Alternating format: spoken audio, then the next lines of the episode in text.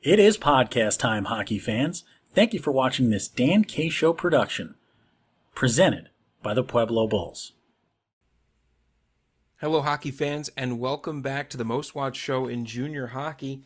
It's the Dan K Show. The Dan K Show, of course, made up of, well, two people. The Dan K Show universe, made up of multiple people spanning multiple different, you know, interview types, uh, content, spanning different interviews, different coverage zones, different parts of the country. You can get it all in one feed. And then as these podcasts grow, the Dan K Show universe gets just a little bit bigger. But for right now, we're focused on just two guys, two humble hosts of the most watched show in junior hockey. One slightly less humble than the other one. You know me. You know Lucas Jones, the one who intros you, and usually after I'm done with my intro, which I always make up on the spot, even though I know it's coming, I usually introduce another man, another myth, another legend, the hero of low A baseball in Western Florida, Dan K. Dan, welcome to the show. Um, how many low A ballparks are you going to have a statue of you built outside of by the end of the season?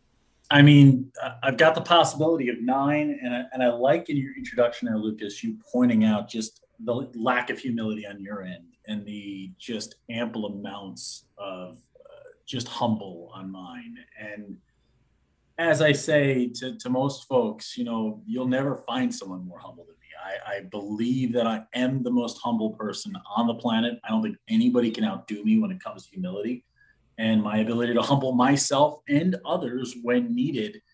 Um, and that's something that I'm really proud of uh, and definitely do better than everyone else. But I will humble you because I myself am humble, and we must all be humble together. I'm so humble that people look at me and they go, man, I got to get humble too because this guy's so humble. But no, so low A ballparks, Lucas, it's kind of been my thing this uh, I would say this summer, but I really was late to the party here. I'm living about 10 minutes away from Clearwater, Florida, where the Phillies single A low ball team is. And there's, of course, there's there's spring training around here, Lucas. There's a ton of spring training. Mm-hmm. It's Florida. Half of the MLB does their spring training down here. So what do they do? They use these ballparks for low A rookie ball which to me has such a junior hockey vibe to it that I've been missing out on this whole time. I mean, I was just in left field in Clearwater watching a, a young prospect play as he was chirped by 20 of his good buddies who all knew him very well and knew very detailed things to chirp him about while he tried to play left field. Guy's batting 333 in low A ball, and he's still got to deal with his buddies chirping him. And then you look at Dunedin, I mean, I'm five minutes away, Lucas, from what was the home of the Toronto Blue Jays for half the season last yep. year. I don't know how they played home games in that stadium. No offense to the stadium, it's tiny. And I mean, it's crazy though. It's, it's super fun. For those of you who are baseball fans looking for something to do, you ever want to go down to Florida, go to Arizona, go to California, a lot of low A ball, Carolina League as well. It's fun baseball, man. Fun time, good, good family fun there. But Let's get into hockey, Lucas. We're talking about World Juniors this week, the IIHF World Junior Championships in Canada, August this year.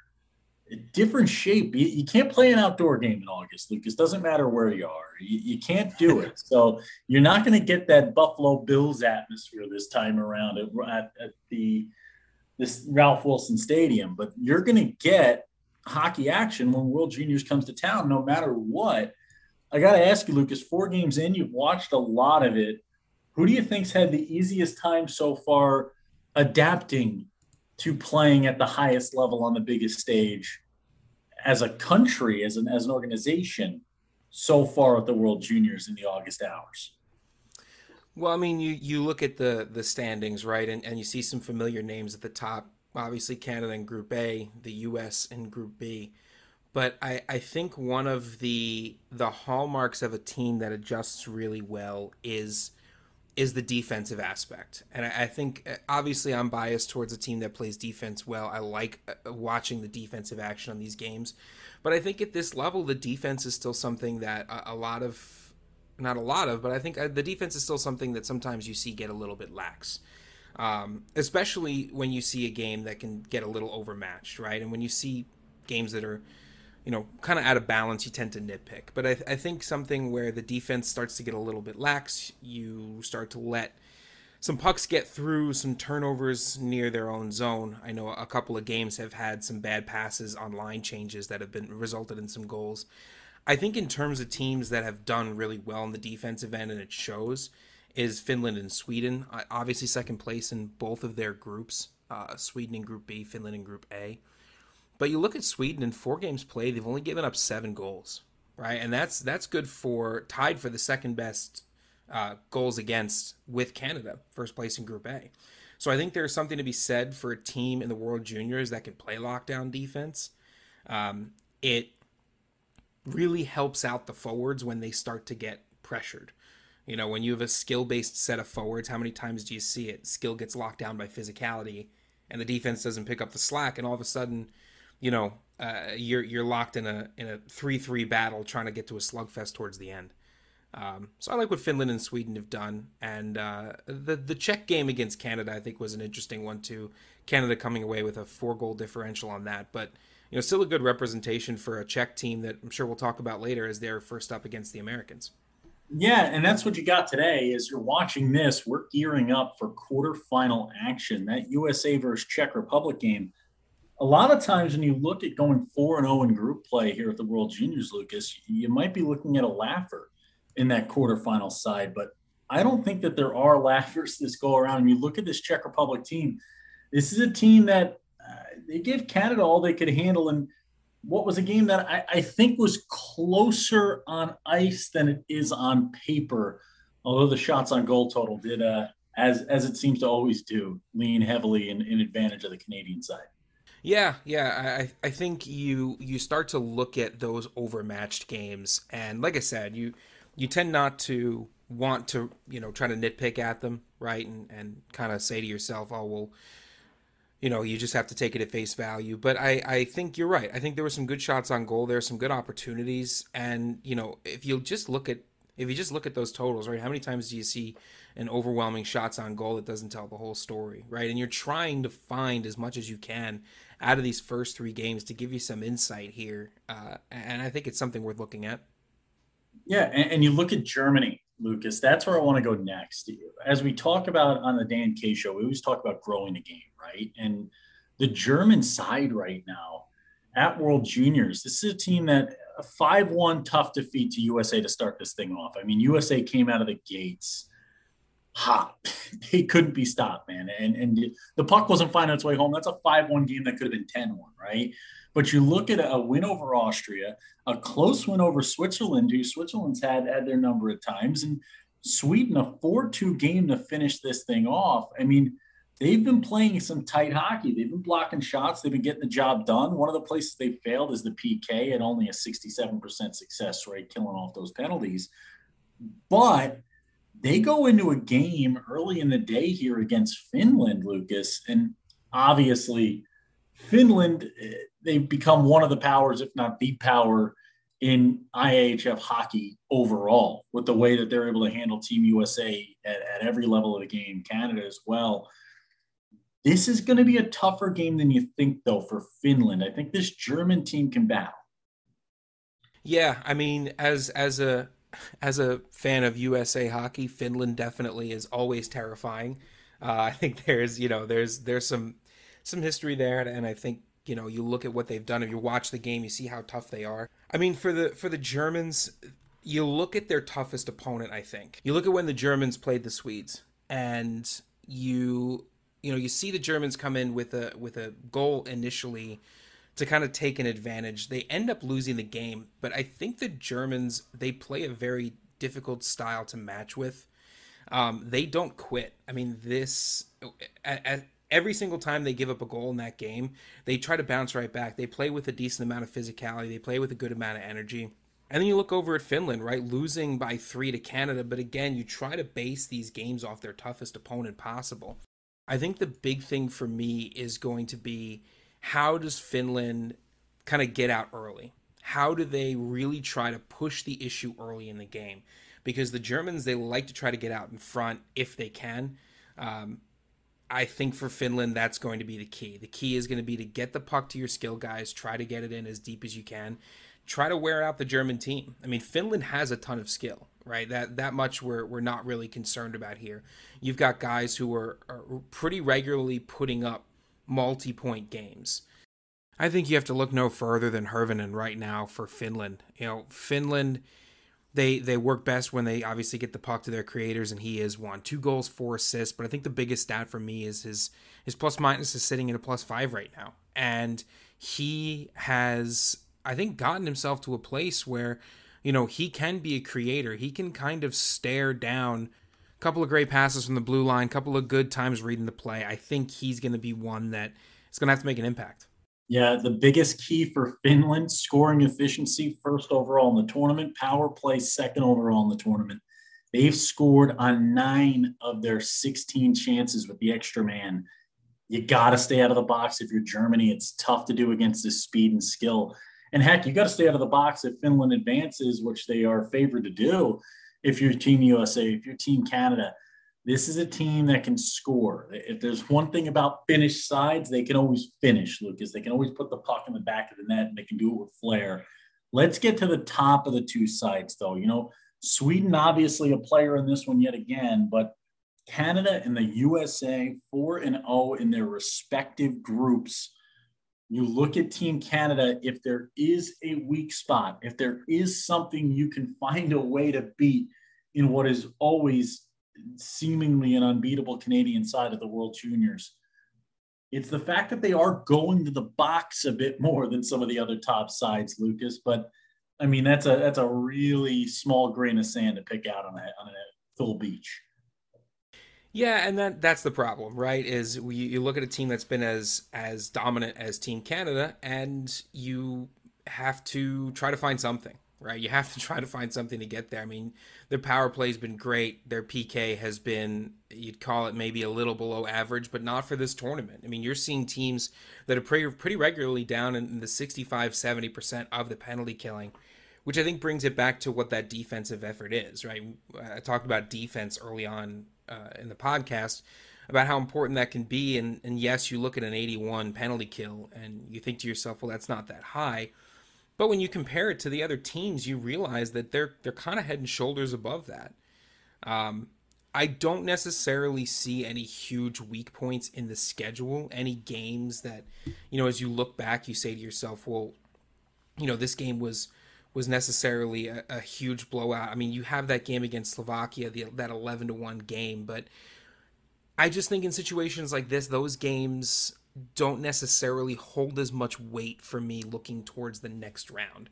Anytime you get into a pool play scenario, you are going to get these unbalanced games, right? You're going to get these games where teams just kind of pile on, right? And and in some situations, right, that can maybe hide issues in a if you're just looking at things like goal differential, if you're just looking at things like overall record you look at Canada's other games and you kind of see a team that is good, is consistent, but to me doesn't feel as overwhelming as they may have in past years.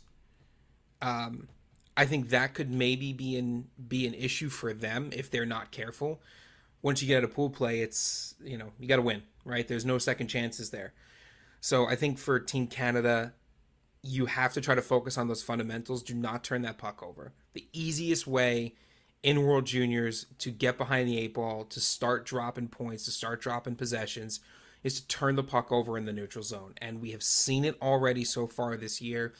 Big plays have resulted from bad passes at center ice, right? And when you're an offensively minded team that's for the most part had their way with the opposition, you want to keep moving the puck. You want to keep up that tempo, right? And uh, the tempo feels good, but you can't become a robot. And like I said, you've seen it a couple times already. So I think for Canada, that's going to be the key: is just keep that head up, keep playing smart, and don't drop that guard. Yeah, and you look at Team Canada. I mean, you start trying to pick those grains of sand. I mean, when you look at Team USA, Lucas, I mean, you're this is the one event a year where we get to sit here and you know you, you have a favorite, right? You, you root for the home side, you root for the home country, and in enemy territory up there in Canada, trying to beat what is one of the toughest squads on the planet. You start to look and you go, hey, well, the USA got they got a chance to play a close game against Sweden. They got the eke one out three two. They got that they got that opportunity to be tested. So maybe they are battle tested, they're battle worn, they're ready to go. But you look at Team Canada, I mean, they play Finland. They, they take 31 penalty minutes in the third period to four total penalty minutes in the game for Finland. They beat them 6 3. And, you know, that was their test. They were just better than the test, right? They, they, they have, they're the guy with the GPA that's 4.7. I still don't know how that works. Lucas is a bad student, but you know, this Team USA side, you've got the 5 1 win over Germany. That was bigger than what it was. You've got the 7 1 over Switzerland, the 7 over Austria, 3 2 over Sweden. I mean, this Czech Republic team tonight is, not not a side that's going to go away easily, right? And and we saw that against Canada. You're going to outshoot them if you're Team USA, but what you need to see is the puck find its way to the back of the net in net, Lucas, I, I think you were talking about Mr. Mbereko there and just a little bit about shot totals. But I mean, we were talking about this off air and the idea that that you know when you're winning games the way that the uh, team, team USA has been, you might not get battle tested as a netminder. But Mbereko's seen 68 shots. I, I, think he's seen enough work here. How do you feel about the US? You almost said the USPHL, the USA net here going into quarterfinal play and into the tournament. Well, and it's a good point too because you you kind of look at what Mbereko has done, and I think I think this is where if you compare the last game, the last game for Canada, six three, tough opponent, a lot of success. Then you look at the last game for the U.S. Three two, tough opponent. I would rather take that 3 2 game. I would rather see Mbereko see 30 shots on goal in that last game, right? You you'd rather have that game right before you start to get into the high pressure situations. I, I like what I've seen out of out of Kaidan in net. I think that he plays well in the crease. I think he he doesn't he doesn't get beat a lot. I think is the big thing, right? You you might see him get beat one on one. You might see you know a couple deflected pucks by him, but like but he is not someone who's going to get beat because he's necessarily out of position too often. Um, Thirty shots on goal in that last game, two goals allowed. Um, that nine three three save percentage always coming in well. I just think that you you're looking at a team that is is more well prepared because they struggled in their last game to find some of that offensive overwhelmingness that Canada has. I think for the US, they are even less of an overwhelming team. And so I think that's the identity they need to have. They need to absolutely bury every opponent they face going forward. It needs to be shots on net, dumping the puck, battling behind the net, wearing out the other team. It may be Dan because we've we've been hurt before in these types of situations as Team USA. But I, to me, what you don't want to see is you don't want to see a team that that lacks the energy in the second period of play. I think that's been the downfall for some of these really big name, high expectation teams across a number of tournaments. Uh, you know, I, I just think that second period of play can be such a game changer where you come out really strong in the first period, you think you can skate through and kind of kind of glide through the second, and all of a sudden you're down one and you're battling. You you just never want to be down. You you never want to be tied. You want to always keep your foot on the gas. And I think for Team USA, they've got the youth, they've got the energy. Brock Faber's been, I mean, every bit of of what he was promised for this team coming out of the University of Minnesota. He has been incredible. Um, you know, you look at some of the other guys. I know you had mentioned Luke Hughes, who has done very well. We talked about Mbereko. Um, Matt Knies has been kind of a fixture of this tournament. Uh, if he's not scoring points, he's setting guys up, making making really really great plays. Um, I've also been a huge fan watching Wyatt Kaiser play, defenseman number five. I, just just a solid player, really fundamentally strong. Always seems to be in the right spot. You know, and do I get caught watching defensemen? Probably, but again, That's my whole worldview. My my whole my whole take on on most things is it starts in the defensive end of the ice. So I think if Wyatt Kaiser and the defensemen can can really keep a tight ship on the back end and let the forwards go to work, I, I think the U.S. should be able to get through this one. Yeah, and it's been fun for us getting to watch Ian Moore play, Lucas. This is a guy who played in the EHF back in the day. He played a game or two with the Boston Junior Bruins, made that move up to the USHL, successful with Chicago, now playing at Harvard. Like it's always fun to get to watch the local guys, right? It's always fun to get a, a chance to see a guy who has uh, can kind of do it for the hometown, right? That's the best thing about Team USA hockey. Yep. It's it, there's no more Gordon Bombay with uh, 95 uh, Minnesotans, right? This is as the game grows, we get a chance to see it. And before we get into how to grow the game internationally, how to grow the game at home, and maybe a couple of ways to get some more of these World Juniors types exhibitions going in future years. Let's turn things over to Dan and EJ Hradek talking about Team USA's performance so far and what they can expect now that we're out of pool play. What's going on, hockey fans? We have a huge, huge guest today, a big one for me. This is my favorite voice in all of hockey. This is a guy that's done just about everything you can do in the game to this point in time. He's he's scouted. He's he's even written articles on the typewriter back in the day, and now he is your voice of all things hockey on NHL Network, and he'll be covering the World Junior Championships starting tonight through the rest of the quarterfinals, semis, everything for Team USA. EJ Hradek, thanks for joining us, EJ.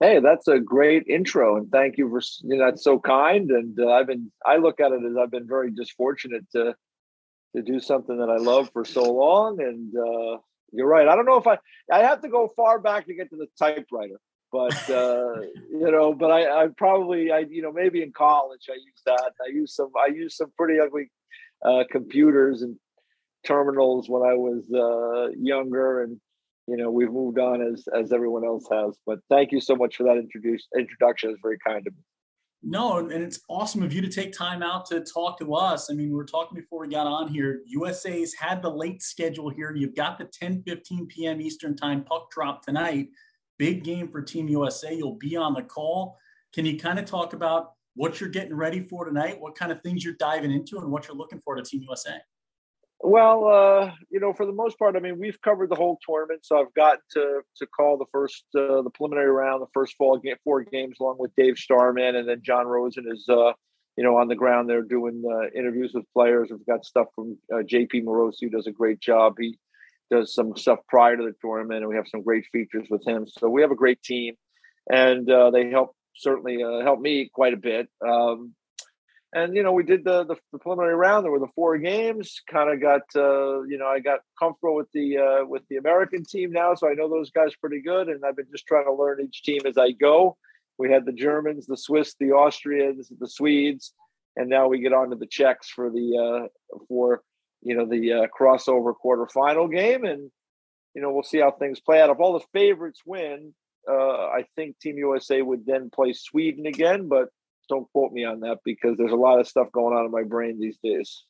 Oh, tell me about it. I, I, try to never, in all the tournaments we cover around the country, we try to never tell anybody any factual statements about who advances where.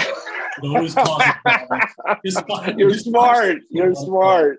yeah. But yeah, so we, we look at this so far, you know, what we always love to do, we know the big names in junior hockey, right? But has there been a diamond in the rough on this Team USA side, or, or somebody you've loved and, and, enjoyed watching so far that's maybe put themselves on a platform here in August?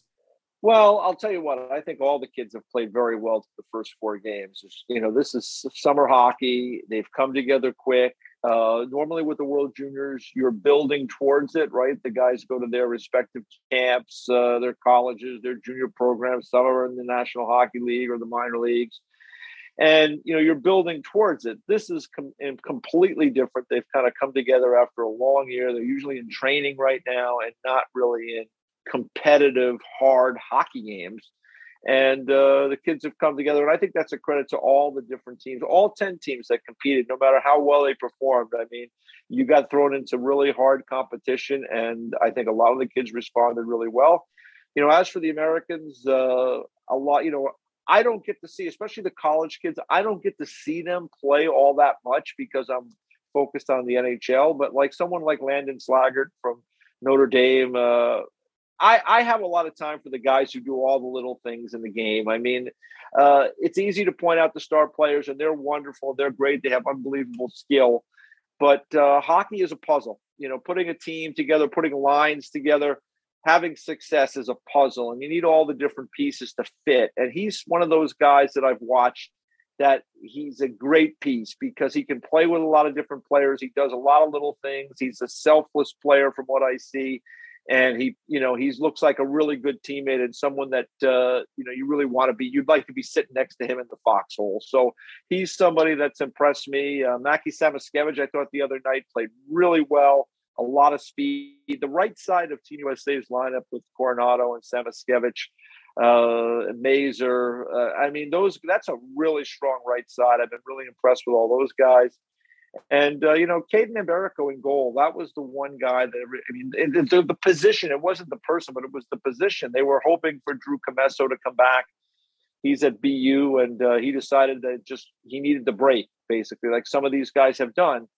And uh, so it fell to uh, kind of an open position at that point, and and Kaidan Mbereko has has kind of taken the the crease thus far and played very well. So, uh, you know, I think it's a great opportunity for him. He's an undrafted player, he's at Colorado College.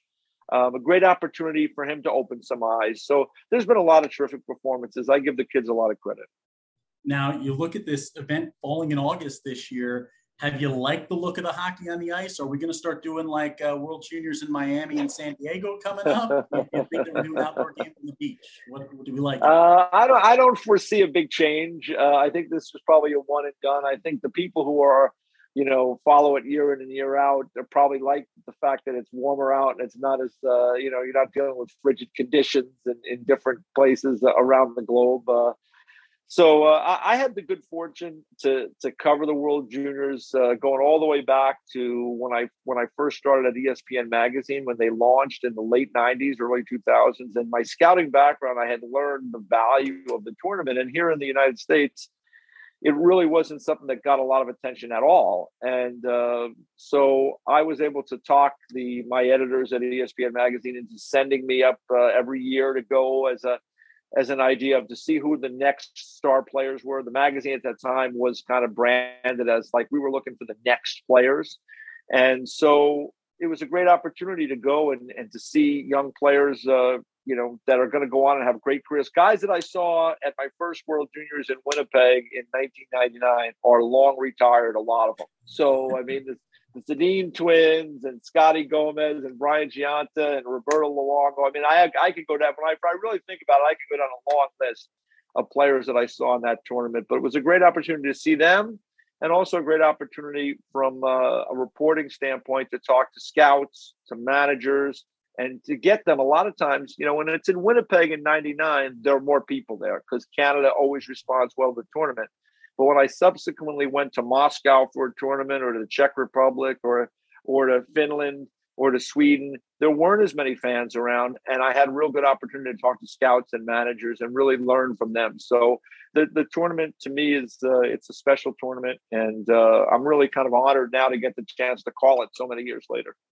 Yeah, and you know we always make the joke. We found out last year that every player we cover in junior hockey born after Finding Nemo came out that was heartbreaking. That's telling you everybody's getting yeah. a little older as we go on. But yes. yeah. you look at it as a parent uh, uh, in the game of hockey, right? And someone who has coached yeah. at the youth ranks and throughout this game. And can you kind of for for our fans that watch and our parents and our players who are navigating the system, maybe you've got a, a something for them. I mean, how's your experience been in, in junior hockey and youth hockey? And is there any kind of advice you have for somebody trying to find their player's right path?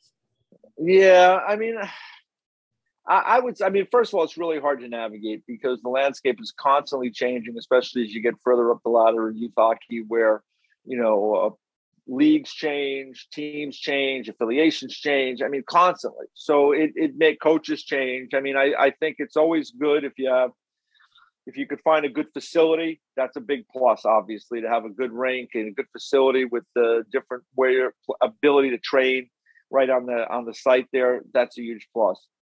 I think the biggest thing is if you get good coaching from people, good people and then good coaching. I mean, those two, that combination is it's hard to beat. I mean, it's hard to find good coaches, in my experience, and um, depending upon where you are in the world, um, really. But if you get good coaches and they are good people, I mean, boy, that is something to really grab onto because it's really helpful for the for the young people as they try to come up through the through the ranks. I mean, I would I would say too is that you know there you want to be at the right level. I mean, we did you know as as my son was younger, he got into a little bit later, and you know we had those questions about players, you know, teammates and guys that we eventually coached, and you know there was that scrambling about what level to be at, triple A, double A, A, where just be at the right level because whatever that level is, if it's A, that's a good level to be at at that time. If it's double A, that's the right level because you're going to be able to compete. You're going to have the puck on your stick. You're going to be able to build confidence and you're going to be able to get better. If you play above your head, people like to think, well, you're going to get, you know, that'll that'll help you. But I've seen you don't have the puck, the players are better, you lose confidence, you quit. I mean, that is a path that that I hate seeing kids go down. So that's the first thing I would tell parents is to have your child be at the right level. There's not nobody's throwing a party for you because your son is playing double A instead of A or triple A instead of double A. And most of the time, from what I've found, you know, yeah, the levels of play are better. And as a kid gets better, you want to challenge him more. But I think there's a time and a place for that. You want to be able to have the puck on your stick and gain confidence and try to get better and to continue to develop as a, as a young athlete. So, you know, that's one thing. And I would say, and then the last thing is just, you know, every day when you wake up, if you know, as you get older, like this is the younger kids, they're having fun a lot, so it's a little different. But as you get into that, you know, 16, 17 years of age, and you know, it's really that you know, it starts to really get narrow. Um, all you can really do is is if you really love it, is to get up every morning and brush your teeth, make your bed, have your breakfast, you know, do your workouts, do your schoolwork, practice hard be on time for things. I mean, all those little things. Get your rest, and that's it. And then get up, and you know what? You get up the next day, you do it again. And you know, I've talked to parents about kids when they were 16 and they had uh, ambitions to play at higher levels, and I was like, well, there's what 300 or there's 720 730 days between your 16th birthday and your 18th birthday. What are you going to do in that time? You know, how are you going to approach those days? Because you're going to wake up up a lot different 730 days from now. So these are all things to think about. Obviously, things that you think about at different times of of a, of a of a young person's development. But uh, you know, I think these are all things to keep in the back of your mind. EJ, we thank you so much for taking time out with us. You can watch EJ Hradek on NHL Now. I've got it on every day. It's weekdays, 4 p.m. Eastern time throughout the season. I'll tell you, the ticker for NHL Network has burned its way into the bottom of my smart TV here because I have it. Plus, he's well, calling every Team USA game throughout the World Junior Championships, including tonight, 10:30 p.m. Let's go Team USA live on NHL Network. EJ, thank you for all you do for the game. Hey, thank you, and uh, keep up the great work. Because involved, being involved with, I was involved with the USPHL for a couple of years with one of our teams, and you know, kind of know how you guys, uh, you know, take care of things. You provide a real service, and it's very entertaining. So, thank you for all your good work. Thank you, folks. Keep watching the Dan K Show, and be sure to tune into NHL Network right now. Just turn it on; it's twenty four seven.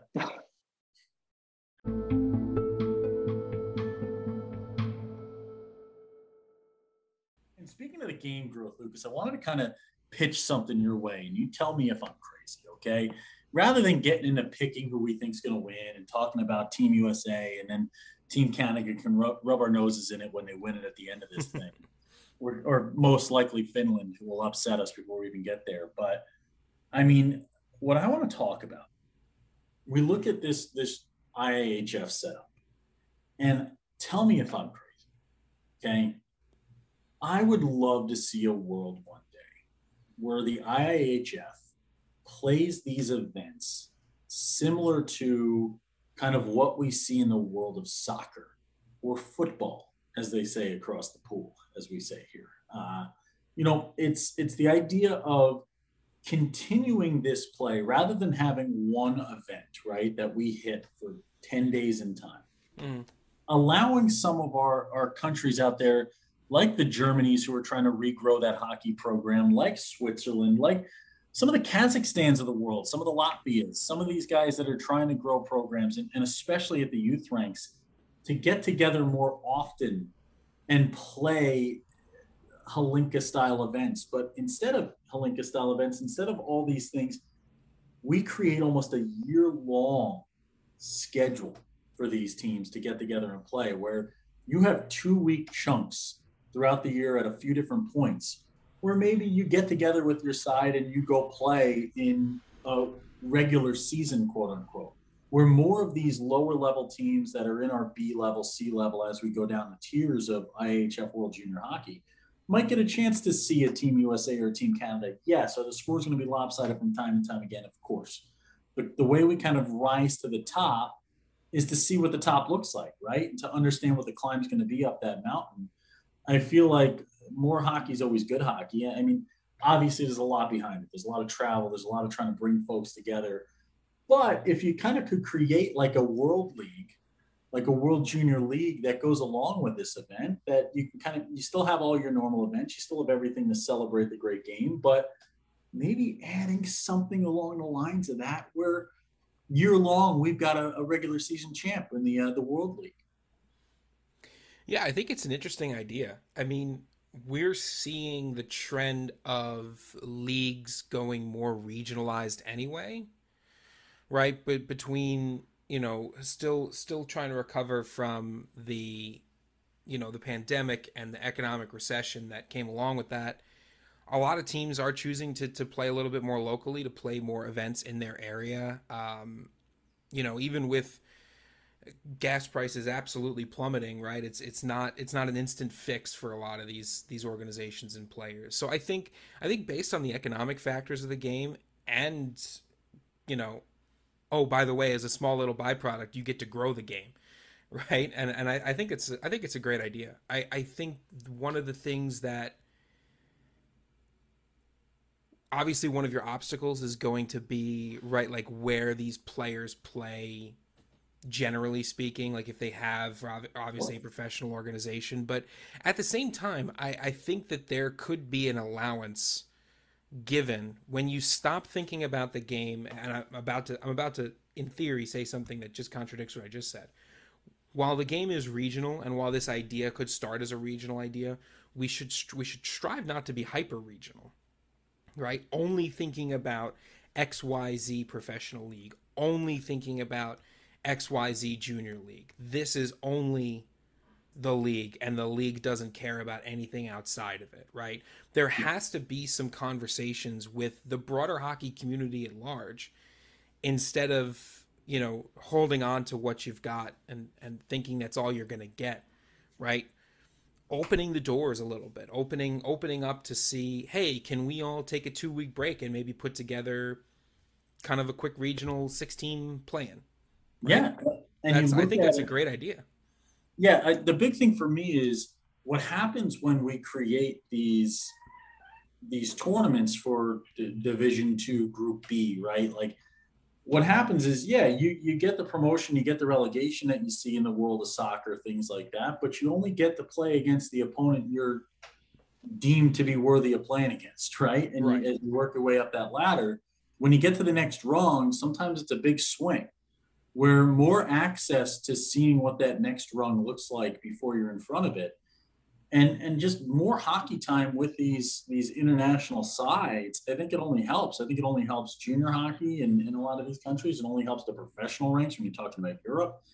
And it just adds a little more to the season. Let's just let's just we'll put it on the back burner. Dan k show uh, world league is something that we're looking at. The D, the DK uh, DK Universe. Small idea, right? Look, Very easy idea. to accomplish. no logistical issues at all. But I don't know. For me, I just I always see. We talk about it all the time, like uh, just dealing with what we deal with at the junior ranks. Like people always want to trash growth, right? And we all want to talk about like growth's a bad thing. Growth's a bad thing. Can't have too much of it. Can't have too much of it. We're, we're watering down the product, this, that, and the other thing. But like, to me, what happens is when we protect against growth so much, when we protect against watering down the product, we in turn water down the product because we do not provide the opportunity to young athletes to families to see what can be right and and this sport kind of we kind of close the door to some folks so it's to me I still remember being a young athlete and some of the drubbings that I got that made me better. I remember losing by 60 in a basketball game against a team that was much, much better than us.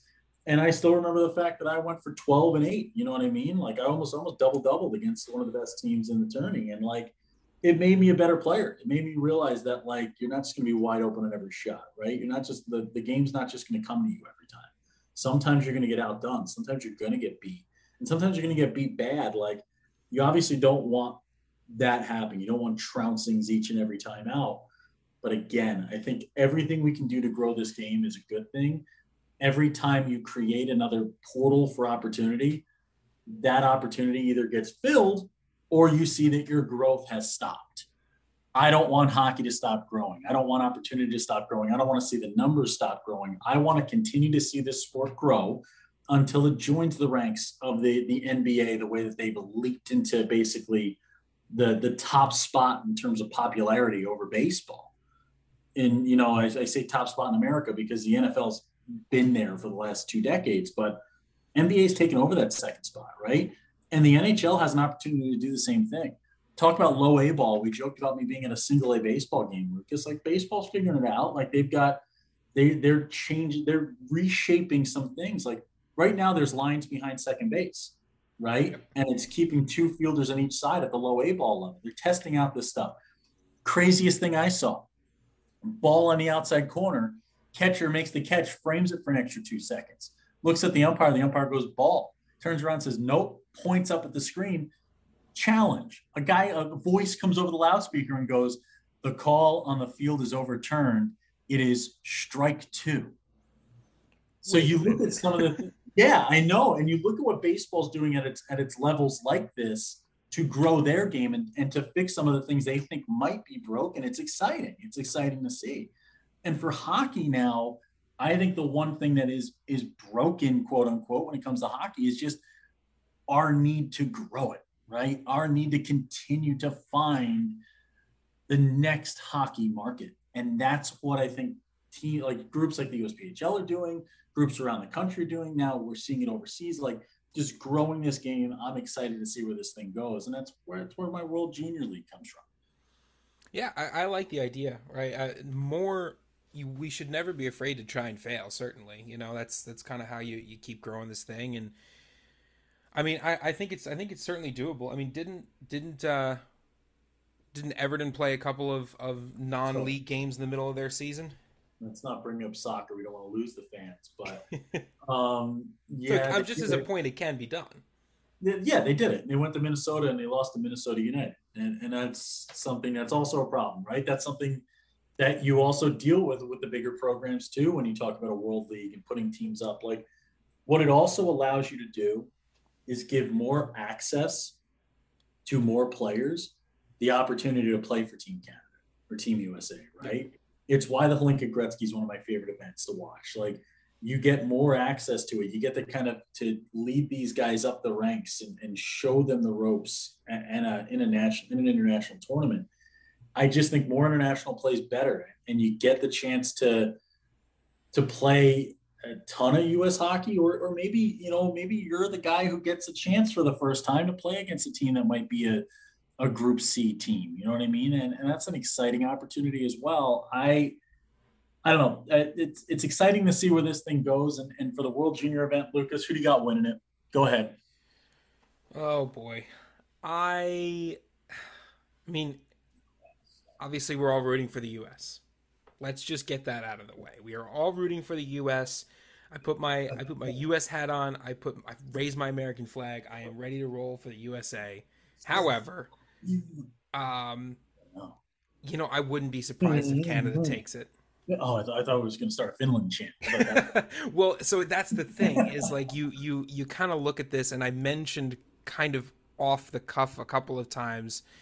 The U.S. has some some bad memories, right? Some uh, some some bad experiences there, and yeah, I I would not be surprised to see the U.S. get upset. It's just just something about that last game. Something about that last game just didn't didn't inspire the the uh, unabashed confidence that I usually have going into to this section of World Juniors. So I, I, I think Canada might take it. Unabashed con- uh, confidence is actually my uh, my new book coming out the stores near you, uh, Barnes and Nobles. It's uh, unabashed confidence. That's tough to say. I didn't yeah. think it was as hard to say as it was. Yeah, no, it's it's a it's a tough one. You you are so unabashedly confident you only sent it to Barnes and Noble. No online retailers, no no other box stores, just Barnes and Noble. And I think the problem with the book is that I just printed it from my Xerox and just kind of shipped it out. So it's mostly loose leaf paper. Mm-hmm. And when I was putting it in the box, it got a little jumbled up, but I told them there's numbers on the bottom of the pages. Don't worry. Just sort it back out. Just put them back together. I included three of those those little brass tabs that you can bend through uh through a three hole punch to be able to put them back together. I love it. But for me, Lucas, I, I think you look at it. Team Canada is is obviously the favorite in my mind, but I just there's something about Team USA that they can scrape, they can claw, but they can struggle with with the likes of Finland and Sweden. They were able to close out Sweden there in the group play. I got to go with Team USA with my heart, but I, I agree with you. I think Team Canada is going to be tough to beat this go around. It's going to be a fun event. We got the quarterfinals today of the IIHF World Junior Championships in August. Balmy, sunshiny August. I'll tell you what, we've got this in August. We've got the World Cup in November. The world's upside down, but we're happy to be playing hockey. Lucas, we get to the closing point here of today's episode. We get towards the end of it. What do you got for the folks? I just hope you're enjoying the World Juniors. It's it's fun to see so many young hockey players get a chance to play on the world stage here. You know, uh, there's some more name recognition as a, as someone from the U.S. for my team, but it, it is a lot of fun to get a chance to watch this. If you're not watching it, today's your chance. Back to back to back to back games, all in one day, straight ahead. It's not that hard. I mean, let's be honest. You sit down for a Sunday of golf, that's 12 hours right there. You that's can right. watch sports for that long. Trust me, you can. So go ahead, tune into the World Junior Championships. If you're at work, put it on your phone, although you didn't hear that from us. If you're at home, grab a grab a water because it's August and it's hot, so you got to stay hydrated. Drink some water, watch some hockey, and enjoy. And make sure to tweet to us at the underscore Dan K show as you're watching all this hockey on Wednesday and hockey through the rest of the tournament. Let us know how you're watching, where you're watching, and what team you're rooting for. For those of you watching in Canada, TSN. For those of you here in stateside land, you can watch on NHL Network all of your quarterfinal, semifinal, and championship matchups. I can tell you this much the TV folks of the world are probably always rooting for Canada USA here because it helps with the ratings, right? It puts puts the eyes on the screens. It is a rivalry if nothing else. It'll be exciting to see the rest of the way. IIHF World Junior Championships. Let us know who you think is going to win. Tweet to us, write to us. We thank you to all our partners, the NK Show presented by the Pueblo Bulls. Run with the Bulls or run from them as long as you're running because they're Bulls, Lucas. That's a scary animal, but it's a great hockey team. That's what it's all about. GMU Sport Fuel the burn. Dan K. Lucas Jones, we're getting back into shape. Last year we got pudgy. The year before, pudgier because of bread and quarantine and staying home. But guess what? We can no longer be described with words like pudge or soft or belly full of laughter. No, we've got a belly full of protein powder from GMU Sport. Go use USPHL22 at checkout. That's USPHL22 for 22% off your next order of protein powder, creatine, whatever you need to be mean and lean. I don't know if lean and mean was trademarked, so I said mean and lean the wrong way on purpose. Selly salt, sprinkle a little on your next meal. We thank them. And you, you can be a sponsor. You can have an awesome made up read on the spot from Dan K or Lucas at the end of your podcast that you listen to with us. How do I do that, Dan? Go to dankshow.com now and reach out for sponsorship opportunities. We're still looking for a few so you can be a part of the team. Thank you to Remastered Sleep, our travel sponsors. And how do they sponsor us? By letting us finally sleep again. I hadn't slept for months before remastered sleep. That's not true. I'd slept, just not well. Finally stopped my snoring. Lucas has worked with them as well. It is the water bottle of your dreams. Stop snoring with just a sip. Remasteredsleep.com to find out more there. That's Dan K Show 2022 at checkout for 22% off. A lot of 22% off. That's it. know what you don't get 22% off of? this show because it's free for you, the people. DanKShow.com. When Dan K's on the mic, it's always hockey night. No paywalls, no mercy. no paywalls, no mercy. Also, product idea, and this may uh-huh. be included in the podcast as well. When okay. you changed it to mean and lean, I had a brain blast. Okay, go ahead. A combination of that restaurant that's rude to you what that that's like well known, but I can't think of the name. It's like a chain of restaurants that's purposefully rude to you. Combine that with the concept behind lean cuisine, oh, and make mean cuisine. It is a it is something you can buy in the freezer section. Fat shaming you into getting healthy? Is that what this? Is? No, it's not healthy. That's the thing. It's regular oh, okay. food in the freezer section, but every time you like unwrap a different section of food, there's an insult on the back of it. Oh, mean cuisine. I don't like that one. Uh, my idea I like better is I told you about this. You didn't even respond, so the text was really worth it. Uh, the circle of friendship, and that is a dolphin. like. It is a golfing mat that cannot just be used on the links, but on the beach. I don't want to release it here just in case you use this in there because it is trademarked by Dan K. Dan K. Show, uh, Circle of Friendship. Um, so you cannot use it but it's a pretty good idea, and it, it might be coming to a store near you probably in the next 17 years when I get around it. Eventually, you will see it one way or another. At some point. Thank you for listening to the most watched show in junior hockey, The Dan K Show, presented by the Pueblo Bulls. For more information about The Dan K Show, head to www.dankshow.com.